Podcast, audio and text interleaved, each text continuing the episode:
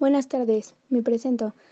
Soy Sara Camila Bernal, alumna en la Escuela Secundaria Técnica número 64 Bandera Nacional, de primer grado en, turno vespertino. Y en este capítulo les voy a platicar sobre la vida del naturalista Lázaro Spallanzani, un personaje que realizó varios descubrimientos que, que resultaron importantes para la biología. En esta ocasión solo les hablaré de uno esta información acerca de él y su descubrimiento la he obtenido del segundo capítulo del libro Cazadores de Microbios, titulado Los microbios nacen de microbios, de Paul de Grief.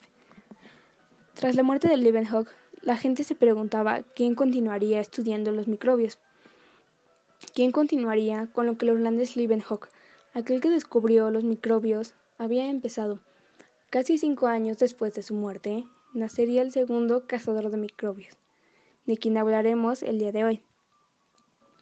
El 12 de enero de 1729, en Escandiano, Italia, nace Lázaro Spallanzani, el segundo cazador de microbios, hijo de Giannicolo Spallanzani y Lucia Siglianicasi, que cuando se topaba con moscas, escarabajos y gusanos, experimentaba con ellos. Les quitaba las alas y las patas para intentar unirlas de nuevo a su lugar original.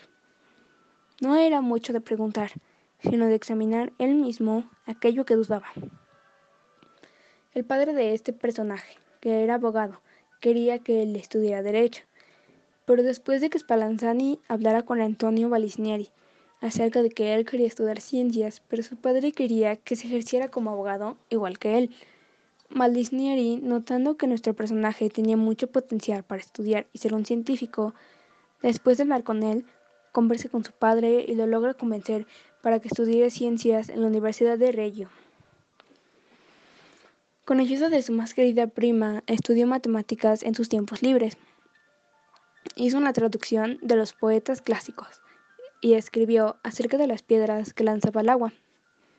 En 1760 se hace sacerdote católico dedicándose a dar Eucaristía. Antes de cumplir los 30 años, se vuelve profesor en la Universidad de Reggio, donde él mismo impartía lógica, metafísica y griego. Ahí comienza la tarea de investigar acerca de uno de los grandes descubrimientos de Anton van Leeuwenhoek, los microorganismos, preguntándose si eran generados de manera natural o de alguna manera estos tenían algún antecesor.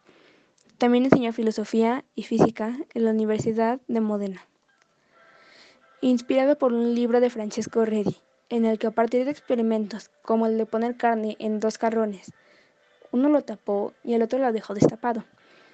Se demuestra que los insectos no nacen espontáneamente, porque solo aparecían en la carne descubierta. Spallanzani aprende a hacer nidos de microbios y usar el microscopio, cosa que lo ayudó a realizar el experimento que más tarde le respondería su duda planteada anteriormente. En ese entonces, el inglés John Needham había enseñado a la Real Sociedad de Londres que en el caldo de carne se engendraban microbios por sí solos. Experimentando con una botella de caldo de carne tapada y calentada para que muriera todo lo que podía estar ahí. Tras dejarla varios días, analizaron el caldo que se encontraba en el interior del frasco. La Real Sociedad estaba asombrada por lo que había descubierto y dudaba si volver socio a Needham. Spallanzani, al enterarse de esto, pensó que era falso, ya que dedujo que no había tapado bien la botella, razón por la que los microbios del aire se colaban, y además necesitaba calentar más el caldo para examinar todos los microorganismos dentro de la botella, y aquellos que se encontraban en esta eran los mismos que estaban al inicio, y no se habían producido cuando el nido estaba tapado. Dispuesto a desmentirlo, fue hasta su laboratorio a decirle que no había calentado correctamente el caldo y además no había cerrado correctamente las botellas. Por eso no habían muerto los animalitos. Decidió hacer un experimento junto a él para demostrar que lo que decía era verdad. Hizo el mismo experimento, pero con algunos cambios. Por ejemplo, en varias botellas fundió los corchos para evitar que el filtro de aquellos microorganismos de aire. En otros, solo lo cerró como había hecho anteriormente en Edham. Después puso a calentar las botellas, algunas varias horas y otras solo minutos. El resultado fue evidente. Las botellas que habían estado más tiempo calentándose no tenían ningún bicho. En cambio, las que solo estaban minutos en el fuego tenían algunos pequeños animalitos. Las que no estaban bien selladas estaban repletas de pequeños animales que se encontraban en el aire, a diferencia de las que estaban selladas con corchos fundidos a las botellas. Estas estaban completamente libres de microorganismos. Había descubierto que algunos microbios eran capaces de resistir el calor durante poco tiempo, y respondió su duda.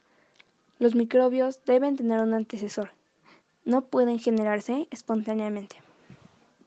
De esta forma, se opuso a la idea de generación espontánea. Enseñó a más gente acerca de su descubrimiento, como a sus dos hermanos, contando que aquellos microorganismos solo podían proceder de algún progenitor y no ser generados de forma espontánea, como afirmaba Nedham. Escribió en 1765 el libro Ensayos sobre observaciones microscópicas sobre el sistema de generación de los señores Nedham y Buffon, y en 1768 escribe Prodomo de una obra que se imprimirá en reproducciones animales. En ambas obras explica que había descubierto y se opone a la generación espontánea. Dio algunas conferencias en París, Francia, en donde hizo amistad con George Louis Leclerc, también llamado el Conde Buffon, quien ofreció la primera versión naturalista de la historia de la Tierra. Los franceses creían más lo que habían hecho el inglés Nedham antes de lo que el italiano Spallanzani había descubierto. Los ingleses la Real Sociedad por fin se decidieron hicieron miembro a John Nedham. En 1780 escribe disertación sobre fisiología de animales y vegetales. En esta obra explica la digestión. En 1786 escribe el libro Experiencias para servir a la historia de la generación de animales y plantas. Demuestra también que para la reproducción es necesario dos gametos, es decir, un óvulo y un espermatozoide. Entre 1785 y 1780 hace varios viajes. El último fue a Modena, Italia, con la tarea de buscar más material para el Museo de Historia Natural de Pavia, que en ese entonces no contaba con tantas exhibiciones. El 12 de febrero de 1799, en Pavia, Italia, fallece el segundo cazador de microbios a causa de un ataque de apoplejía síntoma del padecimiento conocido como derrame cerebral. Espero que les haya gustado este resumen del segundo capítulo de Cazadores de Microbios, que nos habla acerca de un descubrimiento importante del italiano Lazzaro Spallanzani, el segundo cazador de microbios, que también hizo otros descubrimientos, como la digestión, la reproducción, experimentando principalmente en anfibios, y la ecolocalización, con el descubrimiento del que hemos hablado, continuó con lo que Leeuwenhoek había comenzado, convirtiéndose en el segundo cazador de microbios.